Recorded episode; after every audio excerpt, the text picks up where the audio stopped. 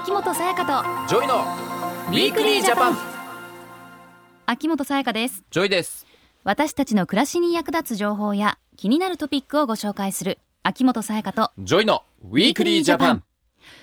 東京オリンピックの観戦チケットの抽選申し込みがうん。5月にありましたけども、あったね。 JOY 君はチケットの申し込みしました？あのねうん。秋元さん実は私 JOY はい。チケットの申し込みはい。しておりません 私も同じくでございます。してないの？みんなしてたじゃん。してなかったです。あのねでもこれ理由があるんですよ、うん。ね？興味ないの？行きたくないの？そうじゃないんです。全然違います。私 JOY に関してはですよ、うん。やっぱ仕事でうん。携わりたいって気持ちが非常に強いですオリンピックに。うん。やっぱこうタレントやってる以上はね、うん。わかります。何かあるんじゃないかチャンスがって思ってんだね、うん。ここで普通に申し込んだらん。なんかその時点でその夢と希望を俺は捨てたんじゃないかなってうん。自分に対して思っちゃうから、めちゃくちゃ申し込みたかったよ。うん。でもぐっと我慢してこらえたんだ。い こらえた。いや見に行きたい競技いっぱいあるもや私もある。いっぱいあるんだけどん、うん。私も JOY 君と同じでうん、なんかチャンスあるんじゃないかな。これで結局二人ともないんでしょ？ないんでしょ？自宅観戦みたいな。やだよそうだったら。よかったっつってね。ね戦チケットは現在の抽選販売に続き、うん。今年の秋以降にうん。先着順の販売も始まる。そうなの？そうなのでえじゃあ大丈夫かもしれないじゃんまだ。チャンスはまだありますよ。俺これ知らなかったわ。なんか今回全部申し込みだけなのかなと思ってた、うん。あるみたいです。先着順ですからねでも。まあ相当そうなか。これは先着順か。倍率にな抽ると。選とはまた違うわけだもんね、うん、思うんですけれども、オリンピック・パラリンピックに限らず人気のコンサートやスポーツなどのチケットはすぐに売り切れてしまって。一、瞬だよ。うん、そのチケットがさらに高値で転売されていて手に入りにくいイメージってありますよね。こういう問題今多いよね、うんうん。そこで今日のテーマは今こそ知っておきたいこちら。チケットの不正転売禁止。正しい買い方と売り方。さあ今日はまず番組にいただいたリスナーの方からのメッセージをご紹介します、はいはい。ラジオネームマツケンさん。長野県48歳の男性の方です、はい。いつもためになる情報楽しく聞いていありがますとうございます。取り上げてほしいことがあります。なんでしょチケット転売について、うん。どうすればこれをなくせるかを考えてほしいです、う、うん。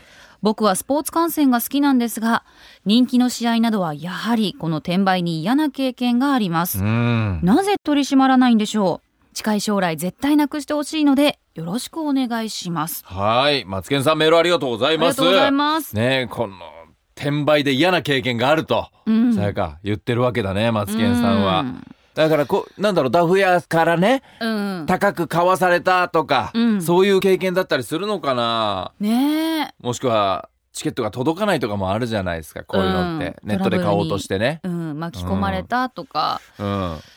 転売の方が買い占めるから好きな試合見られなかったとか。かなん。そうだね。でも私も、まあ、AKB48 の時のライブの時もそうだったりとか、はいあと舞台とか出させていただいてもすごく思うんだけれども、うん。本当に前の席のい。い席はいが連番で2席空席になってたりとかするのね。はいはいはい。そうするとやっぱりあ転売の方が買い占めて結局高値で買い手がつかなくてあ。空席になっちゃったりとかすそういるのよ。うこと？そうなの。へですごい一番前の席なんてうん。見たい人たくさんいらっしゃるじゃない、えはい。だからすごいなんか悔しいじゃないけどせっかくだったらやっぱりバまあーって満席になってほしいし、たくさんの方でこう埋まってほしいなと思うから、ね、よくこう舞台上から見てあなんか変なところ空席になってるなって気になる。だから本当にこうアーティスト側とかさ、うん。うんまあ、演者さん側からしても寂しいことだよね。本来埋まるはずのものが、そういう転売する人たちのせいで埋まらなかったりとかね、うん。あるわけで、まあ、正規の値段より高く売ろうとしてる人とかがいるわけだからね、うん。だって本当に人気なさうんうん。アーティストの方とかだとだいぶチケットの値段高く。そうだよね。2倍3倍じゃ効かない時もありますよね。もともとじゃあ9000円ぐらいのチケットが10万で売られてたとかそういう話もあるって聞きましたよ。あの私があの以前出させていただいた「日本の歴史」っていうミュージカルははい。最高額24万ぐらいになってました。どういうことなの？1万円ぐらいのチケットが。いやわえかんない。何？もうそれもう舞台の上で一緒に参加できるみたいなことじゃないの？もうそんだけ払った違うの？普通に見るだけ？もうチケットは確かになかったんだけど先輩のこううん。女優さんからちょっとネットで見たけど、うん。すごい高額になってるけど大丈夫って連絡が来いやて、もう想像つかないレベルの高額だよね。24万ってさいやうん。1ヶ月のお給料 より高いっていう可能性もありますよね。うん。そんなことはあっちゃならないよ。いくらねまあその金額払ってでももしかしたらじゃあこの歌手が見たいこの俳優さんが見たいってのもあるかもしれないけどこういうのは良くないって思うんだよね。ただねね本当になくならないじゃないですかこのチケットの転売。常にまあ問題になってますよね,、ねこういうのでね、まあ、詐欺行為とかもあったりして捕まっちゃう人とかもトラブルもね結構ニュースでありますからね、えーいたりするからさ、まあ、どうやったらこれ、ね、なくして、まあ、マツケンさんもねこうなくしてってほしいって気持ちは強いんだと思うんだけど、うんでね転売することを目的にうん。チケットを買い占める業者や個人のことを、うん。転売ヤー転売とバイヤーを掛け合わせた造語なんだそうです転売ヤーっていうのは聞きますよね。これは割と。と呼ぶそうで、うん、実は今月からチケット不正転売禁止法という新しい法律が施行されてるんだって。もうされている。うん。へえそっか。じゃあこれからどんどんどんどん減っていくのかな、減っていくんだと思いますよ。うん、ということで、まだまだね、わからないことたくさんありますので、ねこの後スペシャリストをお招きして、チケットの不正転売禁止法や、チケットの正しい買い方と売り方についてお話を伺っていきます。秋元才加と、 JOY の Weekly Japanさて、ここからは、文化庁文化経済国際課長の清水幹春さんにお話を伺っていきます。よろしくお願いします。よろしくお願いします。清水さん、6月14日からチケットの不正転売に関する法律がスタートしたということなんですけれども、これはどういったものなんでしょうか？はい、チケット不正転売禁止法は国内で行われる映画、音楽、舞台、スポーツイベントなどのチケットの不正転売などを禁止する法律です。はいここで不正転売というのは興行主の同意を得ずに元の販売価格より高くしかも繰り返し転売する行為です。うんうん6月14日からそうした行為は法律によって禁止され違反した場合1年以下の懲役もしくは100万円以下の罰金またはその両方が課せられます。ねえ厳しいですよね結構ねねえ結構重いですもねう。これを分かった時点でだいぶグッとも減るんじゃないかと思いますけどこれはもう一発アウトなんですか？はい、転売を繰り返すということでありますので、はい。うん。繰り返し転売が行われているような場合には法律違反ということになります。そうかそう目立ってね何回も繰り返してたらうん、こうなってくるっていうことなんだ。罰せられるってことですね。うん。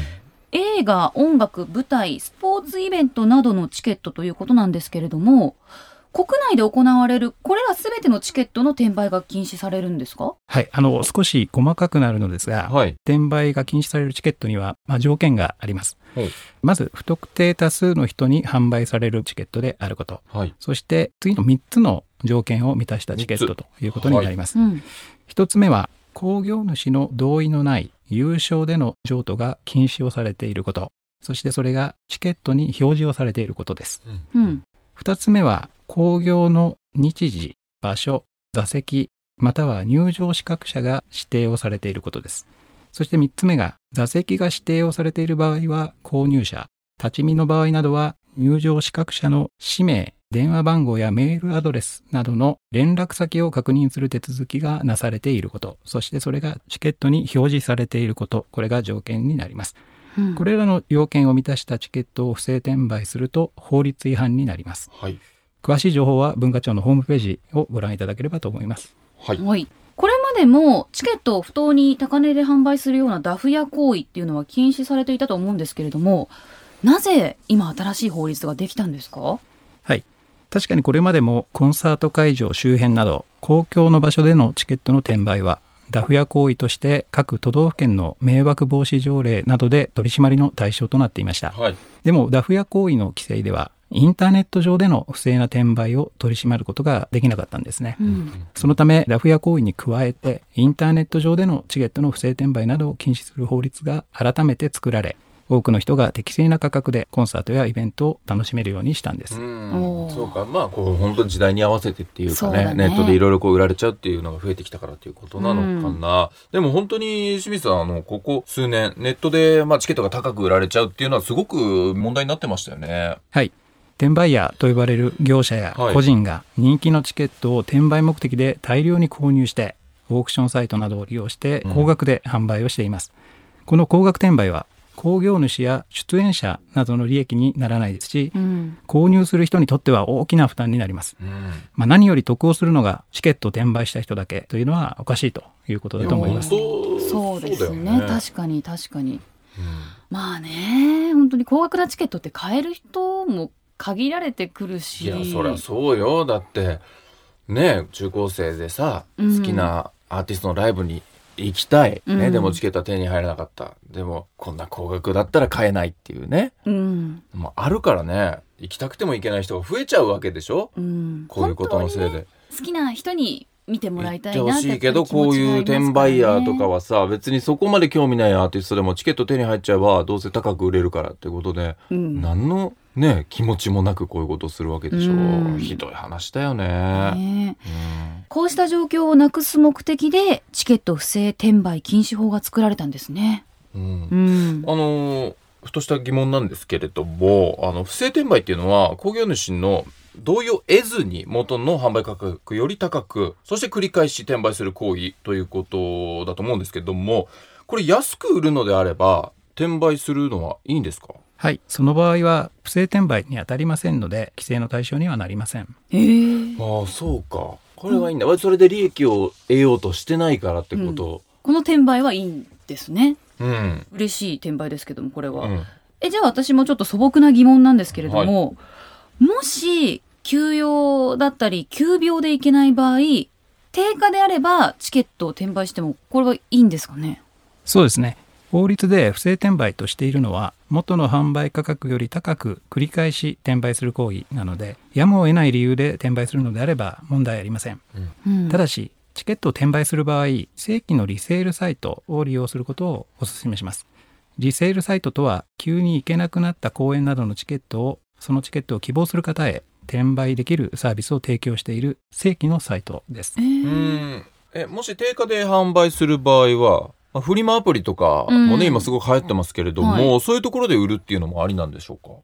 今は大半のフリマアプリで転売目的のチケットの販売は禁止されています。禁止なんだ。また不正転売でなくても個人間でのチケットの転売はいろいろなトラブルに巻き込まれる可能性があります。はい。例えば興行主がチケットの転売を禁止をしている場合転売されたチケットは無効とされて入場できない恐れがあります、またあの個人間でのチケットの転売でよく見られますけれどもお金を振り込んだのに期日までにチケットが届かないとこうしたトラブルも考えられます。聞きますね、これも。リセールサイトを通じて定価で転売をする場合はこうしたトラブルに巻き込まれることがありません。うん。ああそっかそっか。そういうメリットがあるんですね。じゃあ絶対リセールサイトがいいよね、さやか。そうだこれ聞いたらね。ね、トラブルは起きないもんね。ねこっちの方がやっぱり安心できますうね、ん。はい、リセールサイトを利用するメリットはこの法律に違反することがないことに加えましてチケットを譲渡したことが興行主に明らかになるため公演が中止や延期になり興行主が払い戻しなどをしている場合にしっかりと対応してもらえる点などもあります。ああ、そっかそっか。オリンピックのチケットの抽選結果発表が6月20日にありますよね。そうだ。ちなみにオリンピックのチケットもリセールサイトで転売できるんですか？オリンピックそれからパラリンピックのチケットもそうですが急遽行けなくなった方などのために公式のリセールサイトが2020年春頃に出来上がりますのでそちらを利用していただければと思います。うん。あじゃあまだまだチャンスありますね。あるし、多分ね、まあチケット取ったはいいけど、その日やっぱ仕事かもとか、そういう人もね、多いでしょうし、うん。そこでこのリセールサイト大活躍するんじゃない？ねえ、うん。そうだきっねとね。えでは最後にメッセージをお願いします。今年6月14日からチケット不正転売禁止法がスタートしました。対象のチケットを販売価格より高く売ることを繰り返すと違反となり罰則が課せられます。やむを得ず転売をする場合は正規のリセールサイトを活用してください。またチケットを買う方も正規のルート正規のリセールサイトで購入するようにお願いをいたします。一人一人がルールを守ればチケットの買い占めも減り高額で取引されることを防ぐことができます。そしてぜひお好きなコンサートやイベントを楽しんでいただければと思います。今日のゲストは文化庁の清水幹春さんでした。あありがとうございました。ありがとうございました。 Weekly Japan。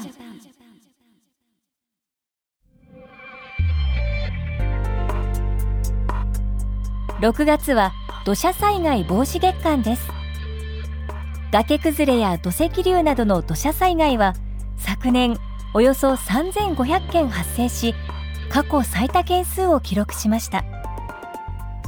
土砂災害から命を守るためにはまず住まいの地区が土砂災害警戒区域でないか確認すること。